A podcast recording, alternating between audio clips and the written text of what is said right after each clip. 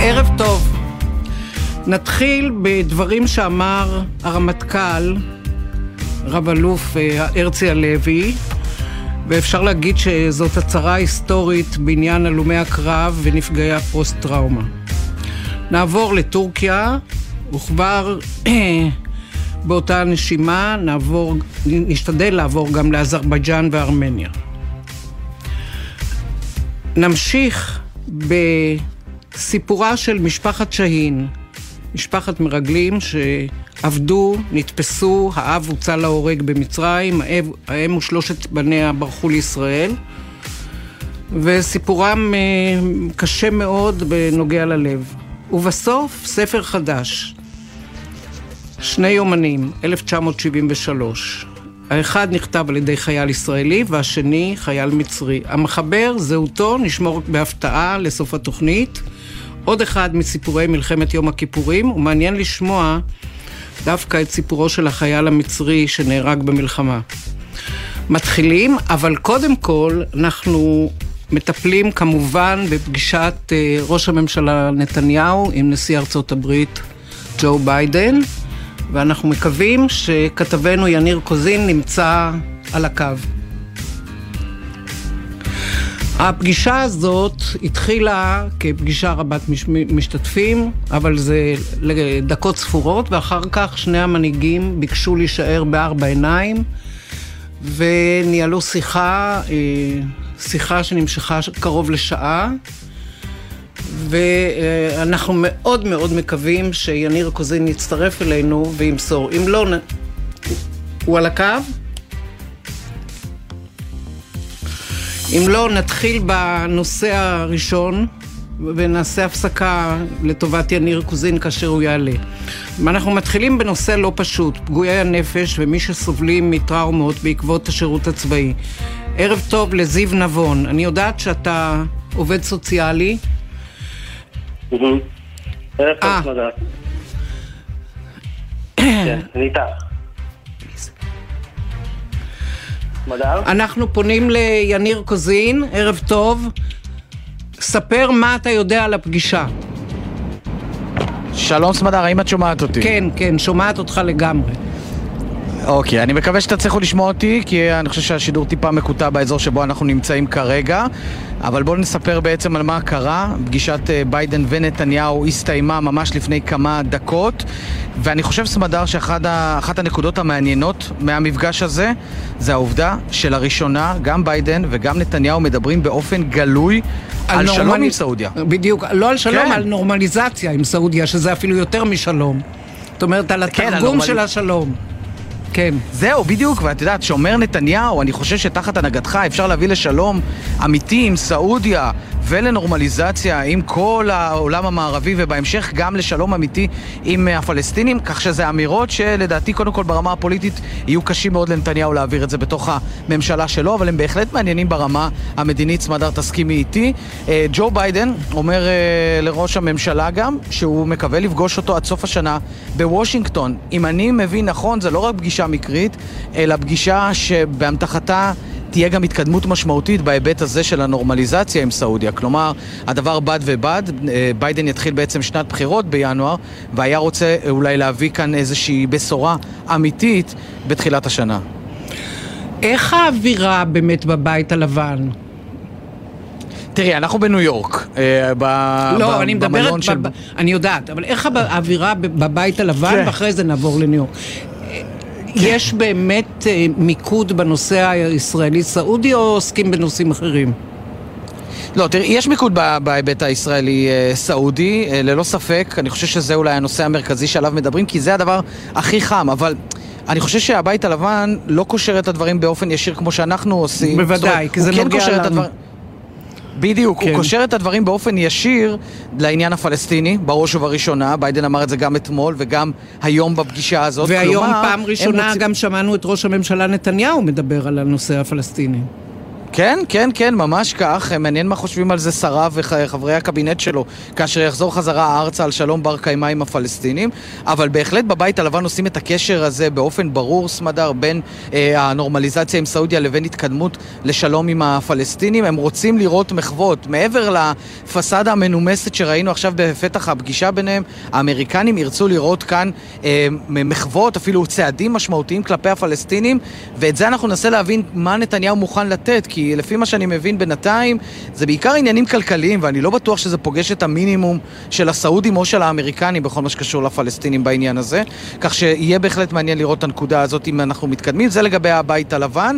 אה, אמרתי לך, אנחנו בניו יורק, אבל כן. לגמרי זו הייתה כאן תחושה של הבית הלבן בפנים, עם הלחץ והדיבורים, ואת יודעת, והפתיחה הקצרה, ואחר כך... עכשיו אני אשאל אותך שאלה קשה. אם אתה אה, לוקח את שלושה הצדדים שמעורבים, את ישראל, את סעודיה ואת ארצות הברית, למי היית אומר האמריקאים קרובים יותר, לישראל או לסעודיה? וואו, זו באמת שאלה קשה. אני חושב שזה תלוי על מה אנחנו מדברים. אני חושב שבכל הקשור לאינטרס... אנחנו מדברים על אה, התחלת השיחות, כאשר הם מדברים, גם הצד הישראלי, גם הצד האמריקאי, מדברים על התחלה, זאת אומרת, על, מדברים כבר באופן גלוי, במילים הכי גלויות, על התחלה של משא ומתן, בלי לתת מועד מחייב, אבל למי באמת הנשיא ביידן קרוב יותר? אני חושב באינטרס ובמטרה לישראל. כלומר, אני חושב שהאמריקנים והישראלים רוצים את הנורמליזציה הזאת קצת יותר, אולי הרבה יותר, ממה שהסעודים רוצים. כי תחשבי על הסעודים בנקודה הזאת, סמדר, ואת מבינה בהיבט הזה הרבה יותר טוב ממני. הם נמצאים במצב אולי הכי טוב שיכלו להיות. מי היה מאמין לפני שנה או שנתיים שהממשל הדמוקרטי יחזר אחריהם בצורה כל כך uh, חריפה, והם יכולים לעמוד מן הצד ולהעלות את הדרישות שלהם, כך שנדמה לי שהאמריקנים קרובים לישראל ברמת האינטרס וברמת הרצון להביא את הנורמליזציה הזאת לכדי מימוש. וכאן כשאנחנו מדברים על העניין הזה, זה גם אומר שהלחץ על ישראל מצד האמריקנים, בעיניי, על אף העובדה שהם באותו צד, יהיה יותר חזק. כלומר, האמריקנים אמרו לישראל, אתם צריכים לעשות כאן פעולות ממשיות, ואולי אפילו לבלוע גלולה, שאנחנו עדיין לא יודעים איך היא תיראה, ומה ההרכב שלה, של איזושהי, איזושהי אה, מגמה של העשרת אורניום בסעודיה. עכשיו, בישראל מבינים את זה, להבנתי גם ראש הממשלה נתניהו לא אומר לאו אוטומטי על העשרת אורניום על ידי הסעודים על אדמת סעודיה. הוא לא אומר כלום על זה, הוא לא אומר שום דבר. על זה הוא... אני אקח אותך פנימה לתוך השיחה, להבנתי הוא גם לא יגיד אה, אה, לאו אה, חד משמעי בתוך השיחה עצמה, הוא לא אמר לפחות בתוך השיחה עצמה, מיד נשמע ממנו גם בתידוך של הכתבים או מגורמים שונים בפמליה שלו, כי ישראל רוצה להראות שהיא בתוך העסק הזה, ולישראל יש בטן רכה. אה, אפרופו השאלה שלך, כי על אף שהאמריקנים והישראלים בעיניי הם נמצאים יותר קרובים בהיבט הזה, האמריקנים והסעודים בכל מה שקשור לעניין הפלסטיני הרבה יותר קרובים מאשר ישראל, ובעיקר מסתכלים על ההרכב הממשלתי של נתניהו, שנראה פשוט בלתי אפשרי. את יודעת, דיברו פה על העברת משוריינים, דברים שנסגרו לפני שנים, הייתה פה מהומה על מהומה, וגם העניין הזה אה, של העברת כספים שהייתה אמורה להיות מופשרת, גם זה נתקע. כך שיש פה, זאת הבטן הרכה של ישראל, והיא תצטרך כנראה להתגבש במקום היית אחר. היית אומר שיש פה שני מחנות, מחנה אמריקאי-סעודי שמדבר על התקדמות מול הפלסטינים גם בתחום המדיני, או שנת... כמו שנתניהו מדבר עוד פעם על שיתופי פעולה כלכליים, על העברת סחורות, על כל מיני דברים כאלה, כדי לרצות תראי, את הימין. ש... כן, כן, בדיוק. אני חושב שבעצם, את עכשיו מסתכלת על איך מציגים את הדברים. בעיניי, לתפיסתי, נתניהו נמצא מלא מלא בצד של האמריקנים, אפילו בעניין של המחוות לפלסטינים. כלומר, אם היית שואלת רק את נתניהו עצמו, הוא בתים הזה שהצגת עכשיו, בתים סעודיה וארצות הברית, בלהתקדם, לעשות את מה שצריך לעשות, גם אה, ויתורים שהם כואבים יותר. אבל הוא חייב להציג את זה באיזושהי צורה לממשלה שלו. והצורה שהוא יציג את זה לממשלה שלו, זה שלפלסטינים יהיה מחוות כלכליות, ושהכסף הזה לא יועבר לפעולות לאומניות פלסטיניות, כאלה ואחרות, אבל בסוף אנחנו נגיע למאני טיים. הסעודים, ושמענו את שר החוץ הסעודי אומר, בלי פתרון אמיתי כן, לפלסטינים לא מדינה. תהיה כאן נורמליזציה. כן. נכון. טוב, תמשיך לעקוב, זה מאוד מאוד מאוד מרתק. תודה רבה. בהחלט. תודה רבה, סמדר.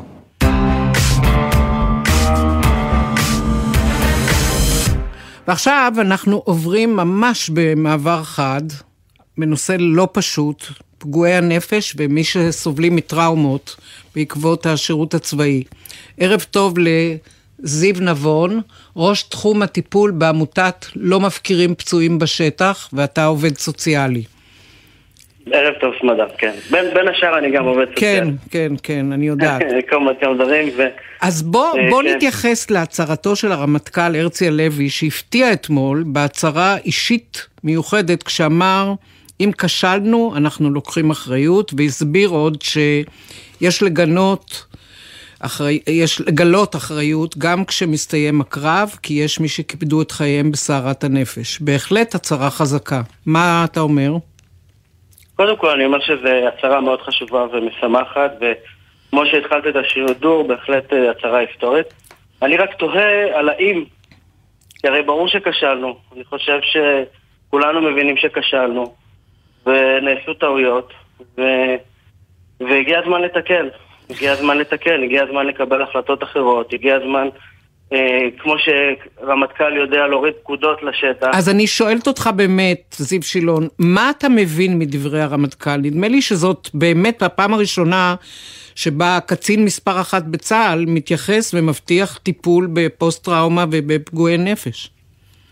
את יודעת, אה, כמי שעוסק אה, בתחום הזה כל כך הרבה שנים, אז אני ממש רואה את זה ממש... אה, מתפתח ממ"פים שמדברים על הדבר, ולפני כמה שנים שמח"טים התחילו לדבר, אה, ועכשיו שרמטכ"ל בקולו אומר שצריך לעשות שינוי, אז אתה מבין כבר שהמצב אה, מחייב שינוי, כבר אי אפשר להתעלם מהמצב של החברה הישראלית. אנחנו כולנו רואים גילויים של פוסט-טראומה והלם קרב בחברה הישראלית ביום-יום. כולנו מכירים אדם שסובל מהלם קרב שלא מקבל טיפול. אה, ואנחנו היום מלווים אנשים מיום כיפור עד צוק איתן, לאורך כל המלחמות, אה, ורואים באמת את הקושי, את האתגר, את המורכבות של החיים, אה, ופשוט צריך להתחיל לטפל. פשוט אני, אז אני שואלת אותך, צה"ל ערוך ומוכן לטיפול בנפגעי הלם? יש מערך כזה אני, שיכול לטפל?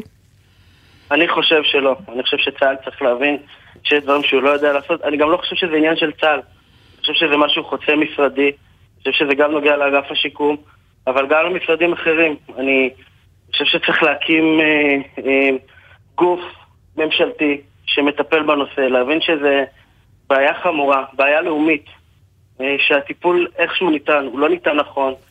אה, אה, דברים שקרו באגף השיקום שהתלוננו עליהם לפני חמש ושש ועשר שנים עדיין קורים. אמ, ואנשים, הדוגמה הכי, הכי בסיסית זה שהלומי קרב צריכים אה, בכניסה אה, לזרוק את הבקבוקי מים שלהם. אז איך לוחם שהוא אה, היה נלחם למען המדינה אמור, אמור להרגיש שלא לא מאמינים לו אפילו עם בקבוק מים? או הדבר שבעיניי הוא הכי בסיסי, שתהליכי הכרה של לוחמים מאלצים אותם ללכת לוועדות ולהביא מסמכים גם שיש חומרים מוקלטים, אני מדבר על המקרים האחרונים של בר קלה ואור דוניו, כן. שלצה"ל היה את החומרים, כלומר, היום יש הכל ממוחשב, זה לא יום כיפור ולך תחפש. צה"ל יש לו בארכיונים, הוא יודע אם הבן אדם היה בקרב או לא היה בקרב. ת... אז דברים בסיסיים שהם, את יודעת, פקידותיים, שיכולים להקל מאוד על החיים ועל תהליכי ההכרה של הלומי הקרב. יש לי, אני יש... שמח להגיד שיש שיפור. כן. יש כן, נתונים לגבי uh, מספר, זאת אומרת, יש מספרים לגבי כמה אנשים בכל מחזור, בכל שנה, הם נפגעים? תראי, המחקרים, המחקרים כן. מדברים על 6 אחוז. אנחנו מדינה 6 אחוז מהמספר של החיילים? כן, 6 אחוז ממי שנחשף לקרב. אבל אנחנו מדינה שכמעט כולם נחשפים לקרב. יש לנו תצפיתניות שבתהליכי הכרה, יש לנו תומכי לחימה שסחבו אה, אה, גופות, יש לנו אה, עובדי מרפאה אה, אנחנו מדינה ש... ש... מה לעשות, חיה על חרבה עדיין. וככזאת אנחנו גם צריכים להתייעץ לפצועים בנפש ולפצועים השקופים שלנו. וצריכים אה, להשקיע במשאבים. צריך, אני באמת קורא מפה לרמטכ"ל, תבוא אלינו, תבוא לעמותות, תבוא, תבוא ללא מזכירים פצועים בשטח. תראו את העבודה שאנחנו עושים, תראו את ההקמה של קהילה טיפולית. תלמדו מאנשים שהם אה, לא מתוך המערכת איך מטפלים בהלומי קרב. אולי יש משהו גם ללמוד מאנשים שהם לא מתוך המערכת. אני אמנם אה, חלק מההכשרה שלי עשיתי בצה"ל, אבל גם חלק גדול לא. ו, ואולי יש לנו משהו להציע שהוא קצת שונה, הוא קצת אחר, אבל עובד. יש, יש, יש מודלים שעובדים, אה, ולא שטנץ שאתם מכירים. אה, ואני באמת קורא, ממש, זו משימה לאומית שכולם צריכים להתגייס אליה. ממש, אנחנו רוצים שבר קלף ואורדון יהיו, יהיו האחרונים שיתאבדו. בשביל לעשות את זה אנחנו חייבים לגייס ולשנס מותניים, לגייס משאבים, אה, ולהחליט שזו משימה לאומית. אני מניחה שנפגעים רבים יהססו לבקש סיוע. רק לאחרונה היינו עדים לשני מקרים שבהם הנפגעים יצאו לתקשורת ולא התבששו לחשוף בעיות. זה לא קרה בעבר הרחוק. אני חושב שחלק מה... אה, את יודעת, יש לי... אני אומר את זה כל הזמן, יש לי אחד המטופלים שלי בעמותה, הוא מספר שלהגיע לוועדה זה כמו לעמוד מול כיתת יורים. וזה כמו, אה, זה כמו לעבור את החוויה שהוא עבר בלחימה, לעבור אותה עוד פעם. אז, אז אם אנחנו לא מבינים שמשהו צריך להשתנות, אז, אז, אז ההצהרות, שבאמת ההצהרות מרגשות, אני הזלתי דמעה היום שהרמטכ"ל הצהיר את זה. ועם זאת, ההצהרות האלה יישארו ריקות מתוכן. אה, הדברים האלה חייבים להשתנות ממש מהשורש. ממש מהבנה של איך מטפלים בבעיה. ואני אשאל אותך שאלה אחרונה קשה.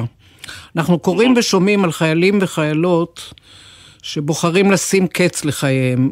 זה נופל בהפתעה ומאוחר מדי. יש מה לעשות? איך מתמודדים עם בעיה כזאת? אני... זו שאלה לא קשה והתשובה עליה היא קשה. אה, אני חושב שגם את המוות של אור וגם את המוות של בר, ברמה האישית אנחנו עם היכרות עם המקרים, אה, בטח עם הסיפור של בר, שהעמותה שלנו הייתה מעורבת, היינו יכולים למנוע. זה עניין של הקצת משאבים, זה עניין של הבנה שאולי אה, הבחור הזה, שהוא קצת, קצת מתנהג מוזר, אולי צריך לשאול אותו מה שלמה. אולי צריך להבין, להקצות משאבים עירוניים קצת יותר גדולים לבריאות הנפש. ולאתר את החיילים האלה לפני. אני לא חושב שהיה חייל בפלוגה של בר שלא ידע על המצב שלו. אבל היד הייתה קצרה מלהושיע, גם שלנו, גם שלנו, גם של אימא שלו שדפקה על כל הדלתות. בסוף הדרישה שלוחם יבוא ויאסוף את המפקדים שלו אה, ויכין איזה תיק ועם זה יגיע לאגף השיקום, זה גדול על הרבה מהם. אני יכול להגיד לך שיש לנו לא קצת מטופלים שמקבלים אצלנו טיפול ולא מעוניינים בהכרה. לא מסוגלים להגיע לתהליך הזה. יותר מזה, יש לנו אה, אה, חבר'ה שהם אה, מוכרים וצריכים לעשות עכשיו איזה תהליך אה, של הגדלה של אחוזים ולא מעוניינים, לא מעוניינים להגיע לאגף השיקום. איך קרה כזה דבר ש, ש, שהלוחמים שלנו נהיים, מרגישים אויבי העם? אני לא חושבת שהם מרגישים אויבי העם, אבל הם מרגישים רע מאוד. ואני מקווה שיקבלו בקרוב את היד השורשית לעברם. אנחנו מאוד מקווים, וכל בשורה כזאת היא באמת מפיחה בנו תקווה, ואנחנו כעמותה שבאמת נשענת על תרומות הציבור, אה, אנחנו מאוד מקווים באמת שהדברים ישתנו. באמת, אה, אנחנו, אני כל הזמן אומר את זה, אנחנו עמותה בקריסה. הכמות פניות שמגיעות אלינו בחודשים האחרונים היא בלתי נתפסת. אנחנו, אני חושבת שכדאי שנפסיק פה, אבל נמשיך בהזדמנות אחרת. תודה רבה לך, זיו נבון. אני רק אגיד, סמדר, תודה רבה שאתם מעלים את המודעות. לא, זה חשוב מאוד. זה חשוב מאוד, וזאת תחנה צבאית, ובאמת חשוב. תודה רבה. תודה רבה.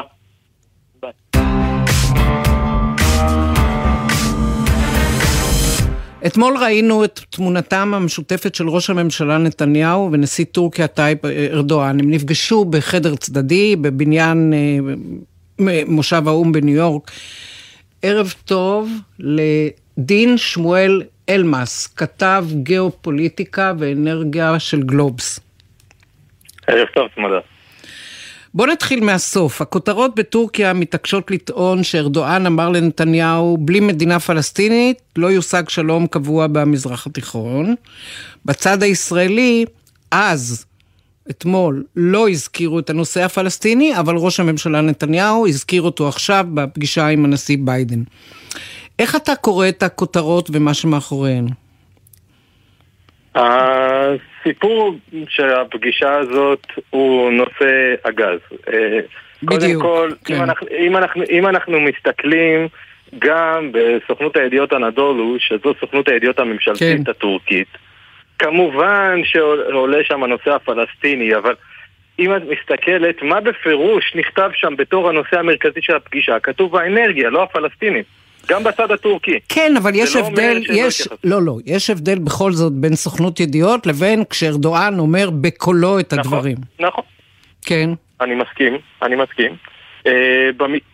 במקרה של ארדואן, אה, חשוב לשים לב אה, לרגישויות הפלסטיניות אה, אצלו, שבסיס המצביעים הטורקי שלו בטורקיה זה בסיס מצביעים שהוא פרו-פלסטיני. לכן ארדואן, גם אם הוא באמת מאמין במה שהוא אמר וגם, וגם אם לא, אז, אז הוא חייב... רגע, אתה מאמין שהוא לא, שהוא לא מתכוון לנושא הפלסטיני? אני חייב להתייחס לנקודה מאוד בסיסית. אנחנו רואים אה, חזרה של התפרעויות פלסטינים על גדר רצועת עזה. נכון. בפעם, ב-2018 כשזה קרה, התגובה של ארדואן הייתה לשגר, ל, ל, לגרש בבושת פנים את השגריר דאז באנקרה, היום זה השגריר בבחריין, איתן נאה. והיום אנחנו רואים ש, שארדואן בכלל לא התייחס לנושא הזה של ההתפרעויות בעזה, שגבו אדם אחד שנהרג לפחות אתמול, ועוד ארבעה שבפעילות של צה"ל במחנה הפליטים ג'נין. כלומר, יש שינוי מאוד משמעותי באופן שבו ארדואן מתייחס גם מול הפגישה, בפגישה מול אה, נתניהו, לאופן שבו הוא מתייחס לנושא הפלסטיני. זה לא, אותה, זה לא אותה עצימות בכלל. היה שלב שבו ארדואן הציע את שירותיו כמתווך בין ישראל לבין מדינות אחרות, אולי גם סעודיה, אולי מול הפלסטינים, אולי אוקראינה, אולי רוסיה. ארדואן אפילו מציע להתחיל סבב פגישות בישראל ולהמשיך לשטחי הרשות הפלסטינית. מה אתה מבין מזה? אה, ארדואן רוצה למצב את עצמו כ... מביא בשורה אזורית, כמנהיג כלל אזורי, במסגרת התפיסה שלו של טורקיה כמעצמה אזורית. מנגד, אה, אנחנו יודעים שאחת האכסניות המשמעותיות ביותר של חמאס בחו"ל זה א' בקטאר כמובן וב' באיסטנבול, אצלו. אה, אז מול חמאס אין ספק שלארדואן יש יכולות משמעותיות, אבל כן, אבל ישראל, אני לא חושבת שישראל מעוניינת בכלל בקשר אה, כלשהו לחמאס. וכמו שאת מציינת היטב, אני לא בטוח שישראל בכלל מעוניינת ביחסים עם חמאס, ולכן בעיניי, אני לא חושב שארדואן הוא מי שיביא את הבשורה ליחס, ליחסים של ישראל עם הפלסטינים. מנגד, לא סתם הוא התעניין אה, בתהליך מול הסעודים, כי יכול מאוד להיות שבמסגרת הרצון שלו ליציבות מצד הפלסטינים מול ישראל, כדי שהיחסים עם ישראל ימשיכו לפרוח והוא לא ימצא את עצמו מול רגישויות פנימיות, מול בסיס המצביעים שלו בגלל הנושא הפלסטיני, כן. אז ברמה כזו או אחרת, כשעוסקים בנורמליזציה עם הסעודים, מוחמד בן סלמן עושה את העבודה בשבילו. זאת הייתה פגישה ראשונה בין ארדואן לנתניהו, וסביר להניח ששני הצדדים באו מוכנים היטב לפגישה. ארדואן קיבל ניירות מעודכנים על מה שקורה בישראל, ואותו דבר ראש הממשלה נתניהו. השאלה, אם זאת פגישה כזאת, פגישת נימוסים, או שהם חותרים להגיע למשהו, ליעד מסוים ביחסים בין המדינות. הרי היחסים לא הם בסדר. נימוסים. חד משמעית לא פגישת נימוסים. סמדר, אנחנו זוכרים היטב את ההתבטאויות המאוד מאוד קשות של כן. שניהם אחד כלפי השני. אה, ארדואן אה, אפילו כינה את אה, ראש הממשלה נתניהו לפני שנים ספורות, כן? לא לפני שנים רבות, לא פחות מרוצח ילדים. כן. נכון שנתניהו השיב לו בדיקטטור, אבל זה באמת, היו חילופי האשמות מאוד מאוד קשים ובוטים. ופה כשאנחנו באים ומסתכלים מה, מה ארדו, ארדואן רוצה? ארדואן רוצה גז ישראלי. איך הוא רוצה גז ישראלי? בקצרה, הוא מעוניין לחבר את מאגר לוויתן אליו. אין מדובר בצריכת גז של טורקיה עבור טורקיה. מה שארדואן רוצה להפוך את עצמו, הוא רוצה להפוך את עצמו למוקד פעילות של הובלת גז לאירופה. לסוחר, לו... סוחר, מתווך. חד משמעית, ממש trader בצורה הכי פשוטה שיש. הוא לא צריך את הגז הזה לטורקים, הוא, הוא דאג מעל ומעבר לשל... לשלושה מקורות גז לטורקיה, יש להם, יש להם את רוסיה, יש להם את אזרבייג'אן ויש להם את איראן. את ישראל הוא לא צריך כרגע ובטח לא בקרייסס. הוא רוצה להוביל את הגז הישראלי, ובניגוד למה שלמדנו, במרכאות, שמי שרוצה להשפיע על מחירי הגז צריך להפיק אותו, צריך למצוא אותו, הוא מנסה להשתמש בדרך אחרת. ואני אשאל אותך שאלה אחרונה ותענה לי בקיצור, כי אנחנו כבר מתקרבים לסוף. דיברת על מה ארדואן רוצה ועל הגז וכולי. מה טורקיה יכולה להציע לישראל? אה, טורקיה, טורקיה יכולה להציע, להציע לישראל, גם אם ישראל לא כל כך רוצה בזה, טורקיה יכולה, גם אם זה מרחוק, אה, להשפיע, להשפיע על היציבות בעזה. כי יש המון בכירים בחמאס שנמצאים באיסטנבול והם לא ירצו להכיס, להכיס את ארדואן. אם ארדואן יגיד להם בואו תרגיעו, אה, זה, זה, זה, זה מהזווית הביטחונית.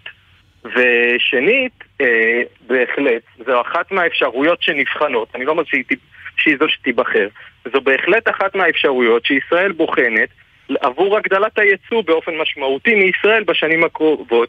יש אופציה להנזיל אה, בקצרה באופן פרטי סמוך למאגר לוויתן, יש אופציה להנזלה בקפריסין, ואחת האפשרויות הללו היא בהחלט האפשרות הטורקית, יכול להיות שזה win win situation. תודה רבה, דין שמואל אלמאס, היה מעניין מאוד. תודה רבה, ערב טוב. בחסות הום סנטר, המציעה מגוון ריהוט גן, ערסלים ובריכות עד 40% הנחה. חג שמח, הום סנטר, כפוף לתנאי המבצע.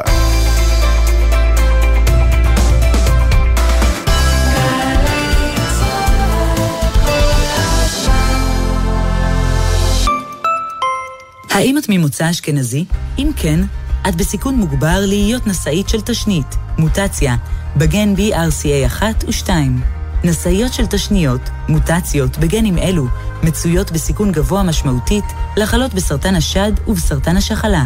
אז אל תגידי, נו שוין, זה מה יש. את יכולה להפחית את הסיכון לחלות בסרטן השד והשחלה באמצעות בדיקה פשוטה, שנוספה לסל התרופות ומתבצעת חינם. לביצוע בדיקת BRCA 1 ו-2, פני לקופת החולים שלך. עוד פרטים, 1-800-599-995.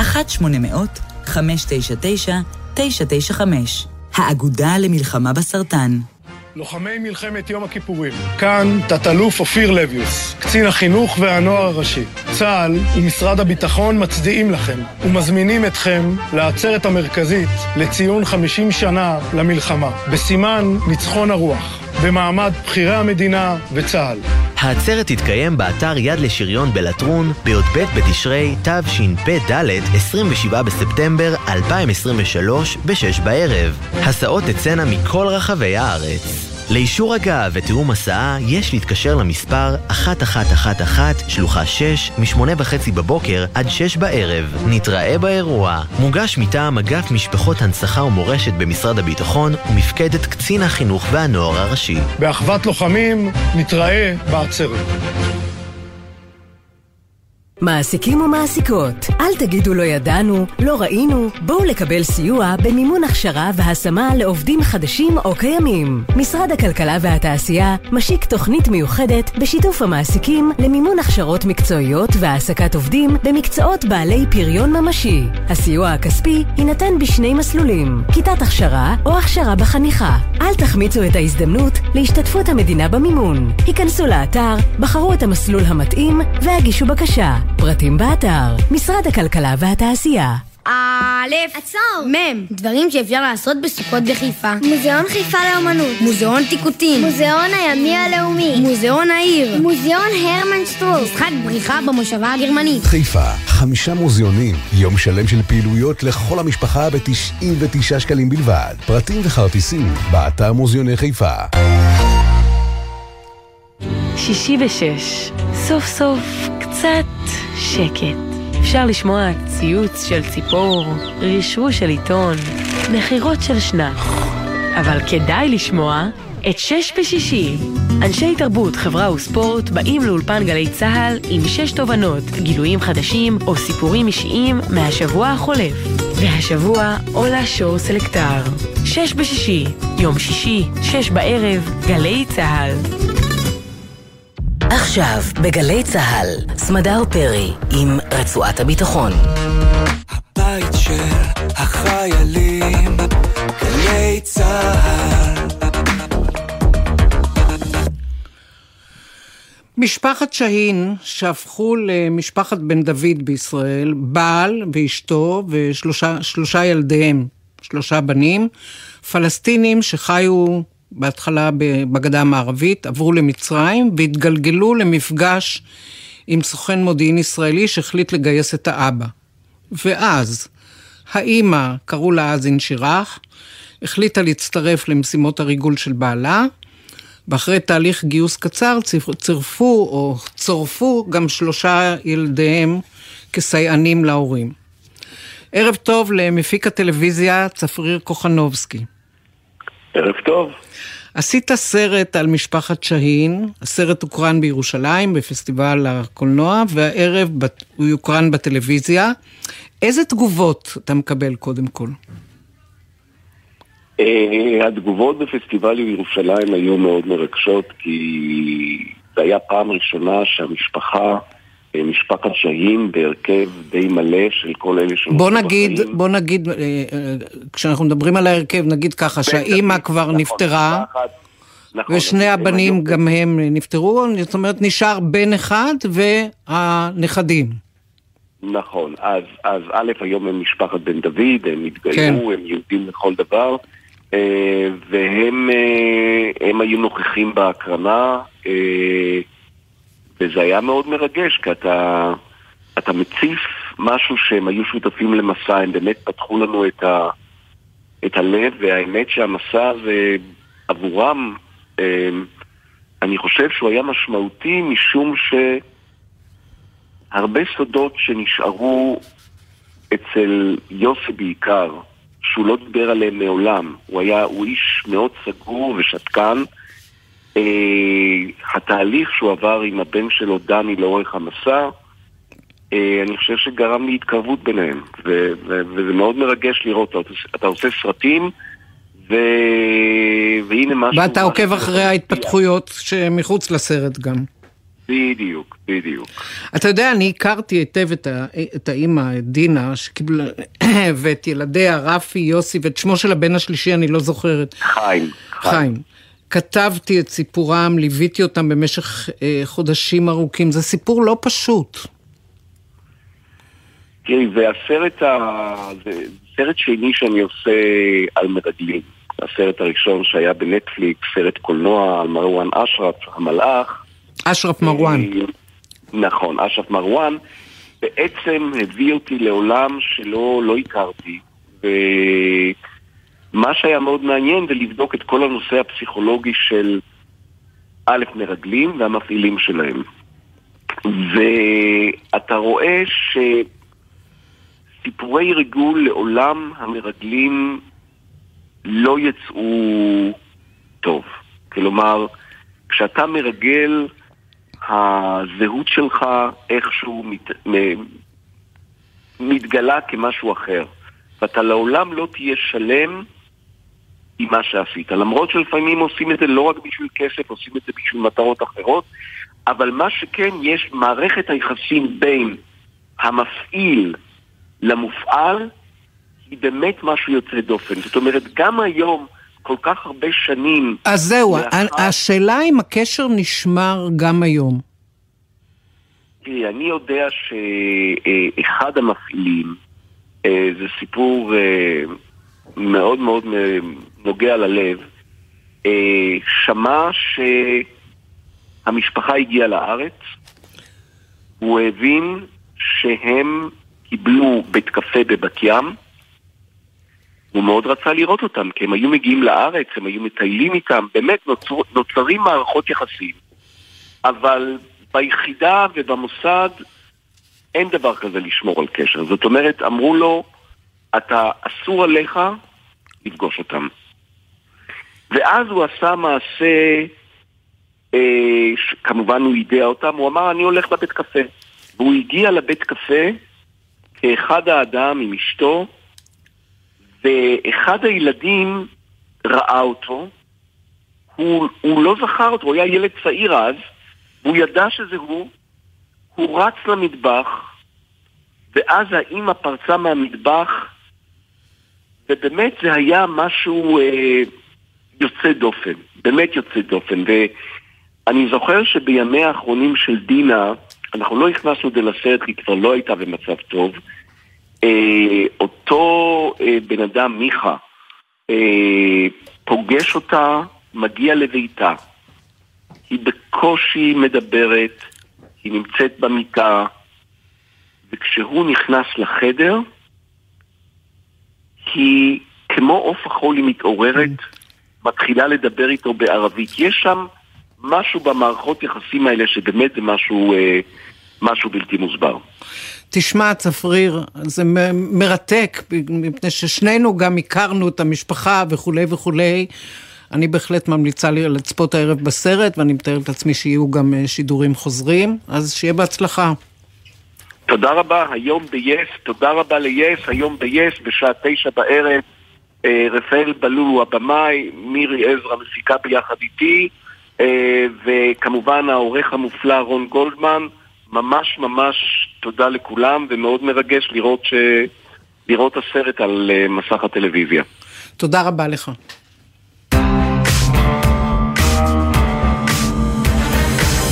עכשיו אנחנו עושים צעד אחד קדימה, ופונים לעמיתי בתחנה, העיתונאי והפרשן לענייני העולם הערבי, ג'קי חוגי. ערב טוב. שלום סמדר.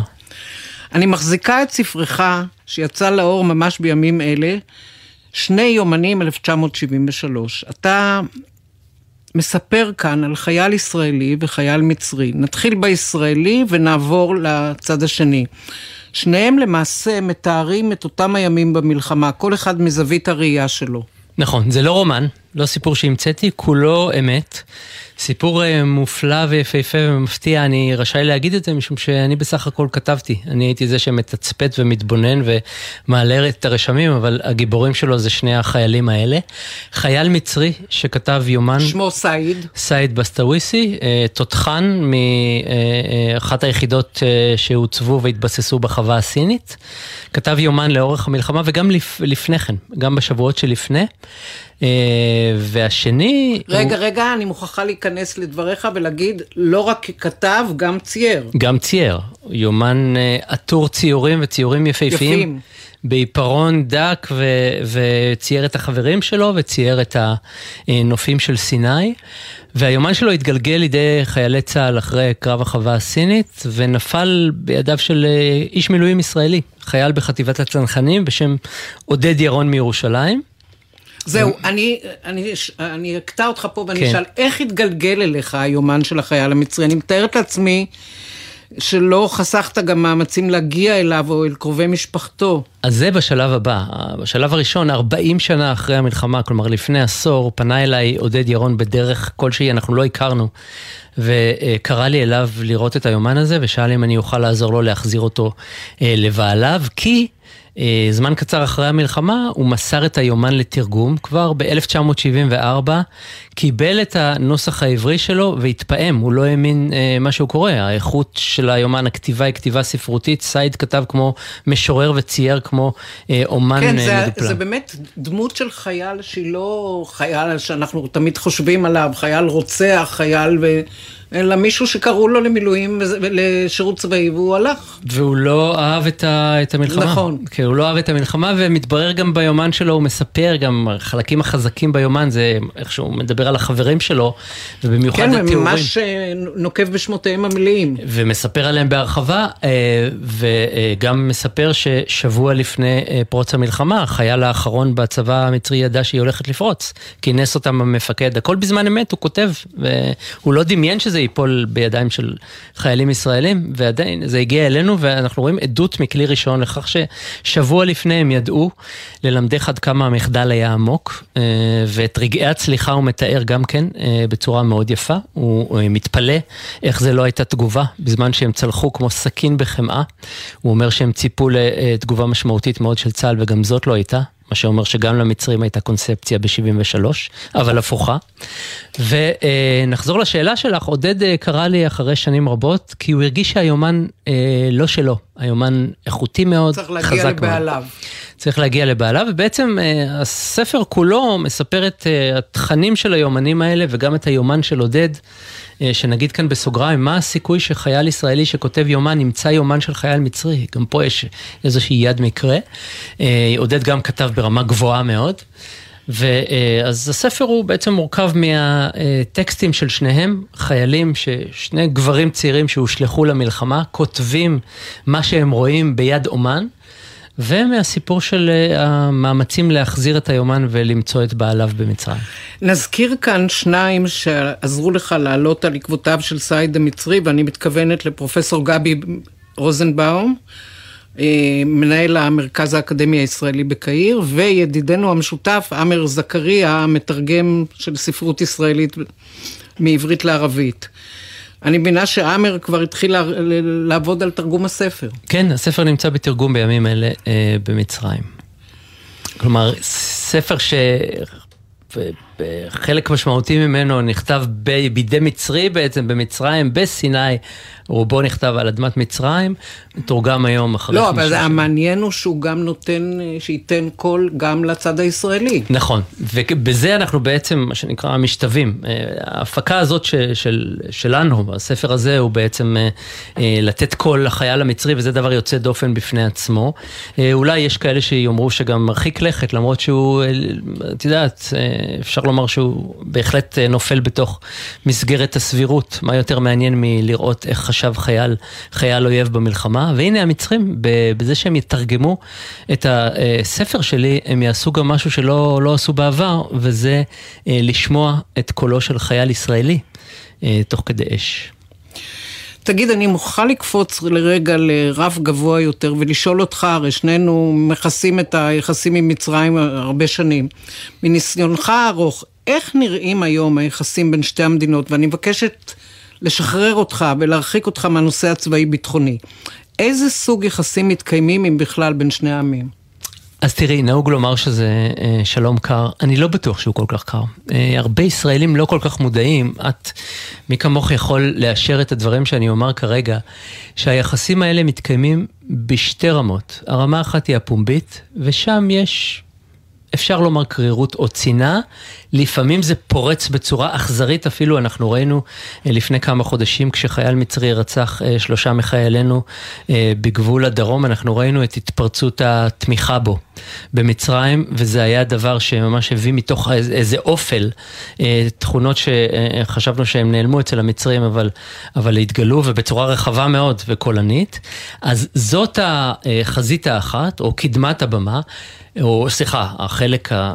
לא, נגיד קדמת הבמה, ויש גם את האחורי הקלעים, ואחורי הקלעים זה לא מה שנסתר מהעין, זה לא שיתוף פעולה ביטחוני, זה בוודאי קיים והוא שיתוף פעולה אה, קרוב מאוד והדוק שהולך ומתהדק, ובאמת אנחנו שמחים על כך, אבל... אה, ישראלי שנוסע למצרים, ברגע שהוא נוחת... אני רוצה רגע להפסיק אותך ולהגיד, מה זה ישראלי שנוסע למצרים? היום הם נותנים אך ורק לקבוצות של תיירים ישראלים, וזהו. ישראלים שיש להם אה, עבודות במצרים. אה, ישראלים שרוצים לנסוע בלי להתחייב לקבוצה, לא יכולים. גם העלו את המס של הנסיעות. את מפתיעה אותי, אנחנו נצטרך לבדוק את הדברים האלה, כי אני כל הפעמים שנסעתי למצרים, נסעתי באופן פרטי, ביקשתי ויזה, קיבלתי ויזה, לפעמים סורבתי וביקשתי בפעם פעם נוספת, אבל, אבל עדיין ישראלי שרוצה לנסוע לבדו או עם, עם חבר או שניים, בוודאי ש...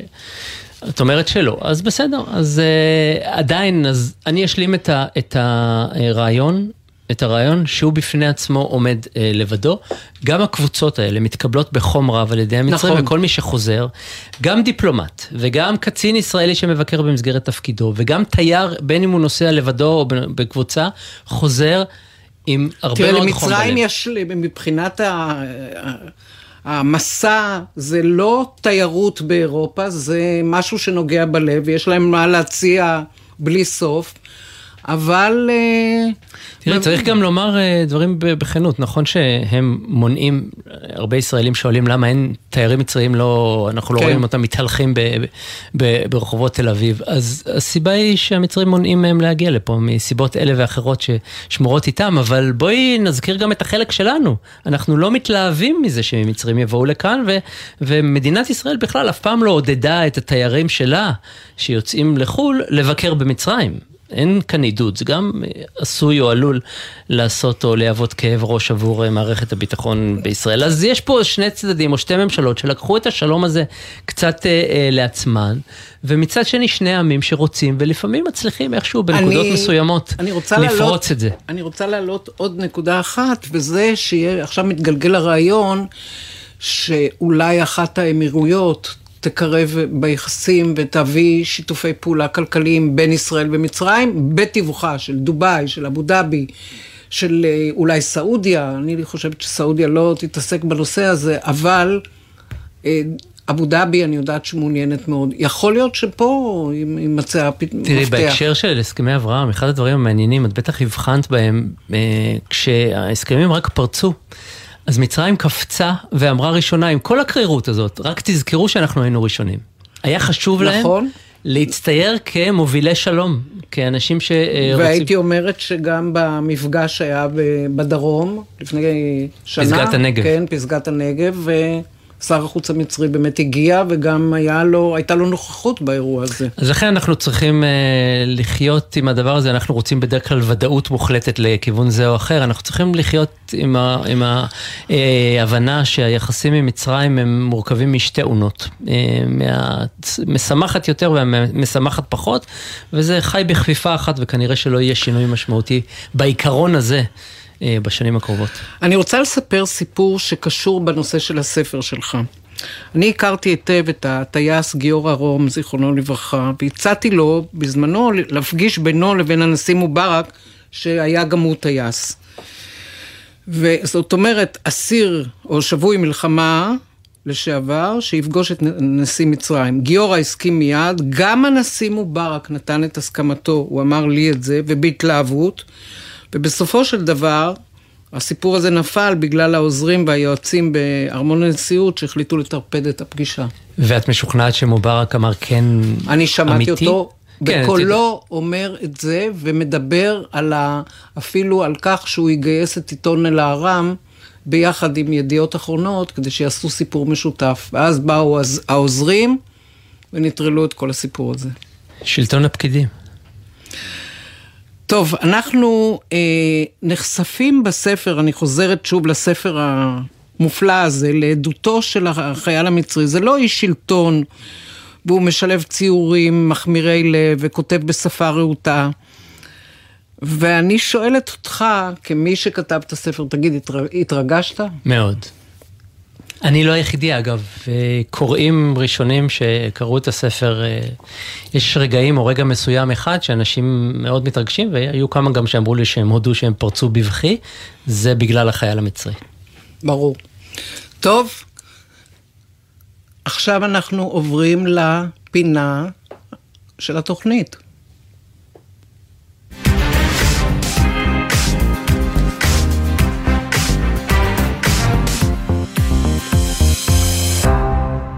משקפת, נקודת מבט צבאית עולמית. שורשי התרבות הסינית הם מהעתיקים בעולם ומתוארכים למעל לשלושת אלפים שנה. סין עברה גלגולים רבים ונשלטה על ידי שושלות שונות של משפחות מלוכה אשר שלטו בה אלפי שנים עד תחילת המאה ה-20. בשנת 1911 פרץ המרד העממי המכונה מהפכת שינהי כנגד שושלת שינג.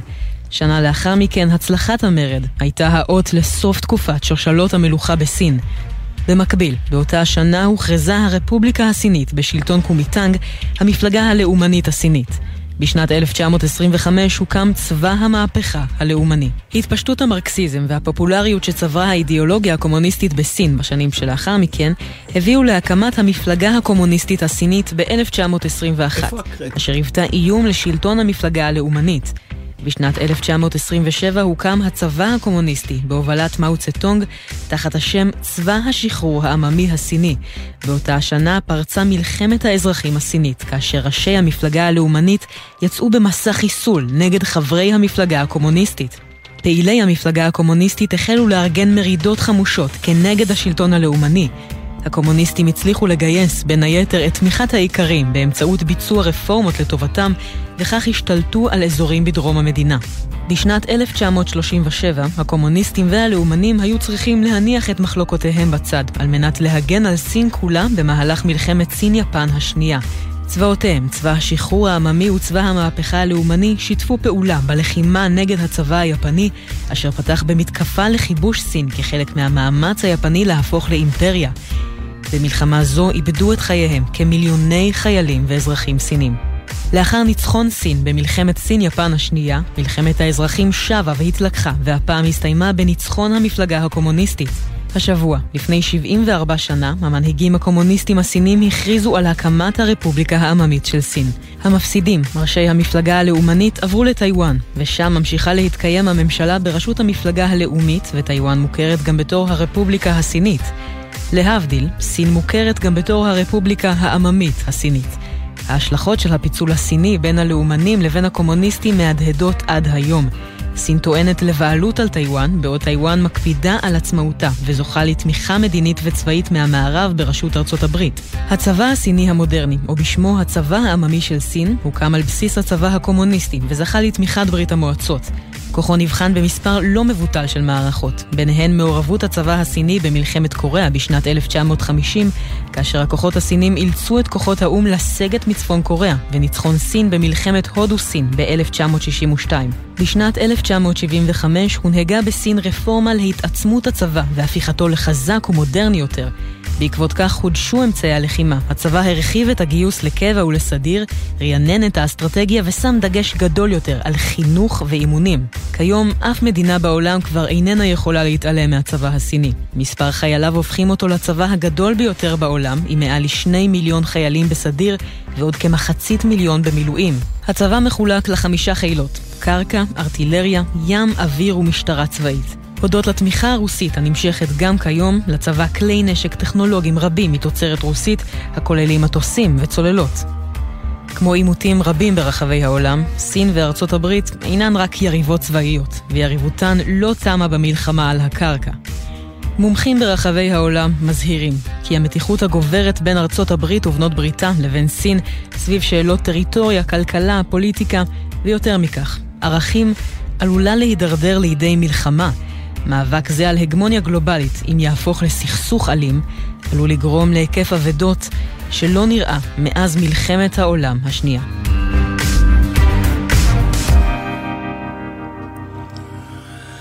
כתבה ורדי שפר, קריינה עמית לוי, ועכשיו אנחנו בקרדיטים של התוכנית. מפיקה ראשית נועה נווה, מפיקים אליעזר ינקלוביץ', שיר דוד, ורדי שפר, על הביצוע הטכני ליאם גל, בפיקוח אילן גביש, ואני סמדר פרי, ערב טוב.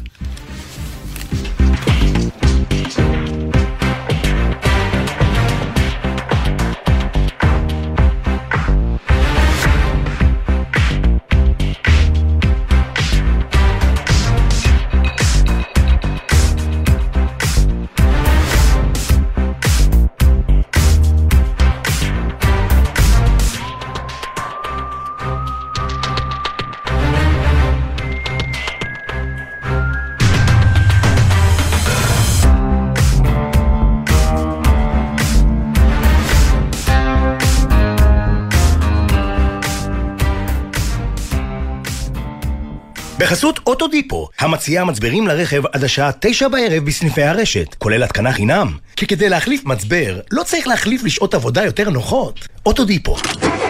מה נשמע, נשמע, סוף השבוע,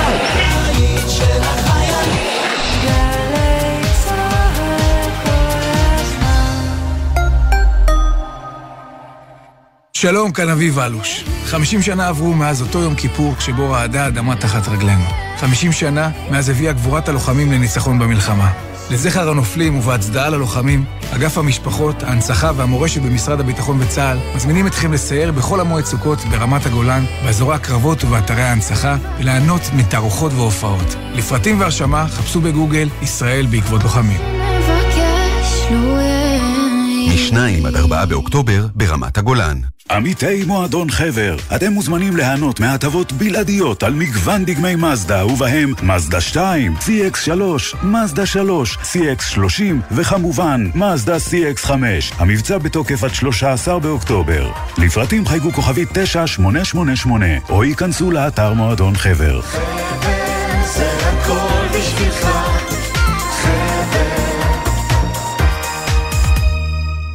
שלום, מדבר תת-אלוף במילואים אמל אסעד. אני מבקש להזמינכם להשתתף באירוע השנתי בשביל הבנים, לזכר הלוחמים הדרוזים שנפלו במערכות ישראל. כמו בכל שנה, השתתפותכם חשובה לנו. בואו למפגן של אחדות למען הבנים ולחיזוק הקשר והברית עם העדה הדרוזית. ב-22 בספטמבר נצעד, נרוץ ונרכב על אופניים באווירה קסומה של אחווה והזדהות. להרשמה, היכנסו לאתר בשביל הבנים. פסטיבל צלילי ילדות בתיאטרון חולון. בכורות ומופעי מקור חדשים עם דפנה דקל, דני רובס, עידן אלתרמן, חנן יובל, דביר בנדק ועוד. סוכות בתיאטרון חולון.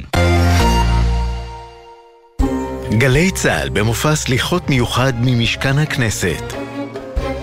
התזמורת האנדלוסית אשדוד מארחת את מיטב האומנים וזמרי הפיוט ליאור אלמליך, שיר יפרח, אלי לוזון, אמיר בניון, גוסטו ושולי רנד. מנהל אומנותי אלעד לוי, מנצח רועי אזולאי. הערב בתשע, ברחבת הכנסת ובשידור חי, בגלי צה"ל.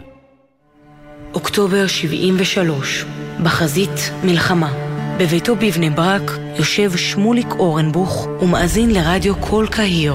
אמא ואבא, צריך שתהיו כמוני נגד המלחמה. לפתע הוא מזהה עברית. את הקולות והמסרים הוא לא שומר אצלו. אמרתי לאשתי, אנחנו עולים פה על משהו, יש לנו כאן דיווחים על אנשים שחיים, נפלו בשבי. המיקרופון של כלא אבסיה, שבויי צה"ל משדרים. תוכניתו של ג'קי חוגי. ראשון ערב יום הכיפורים, עשר בבוקר, גלי צה"ל. אתם מאזינים לגלי צה"ל.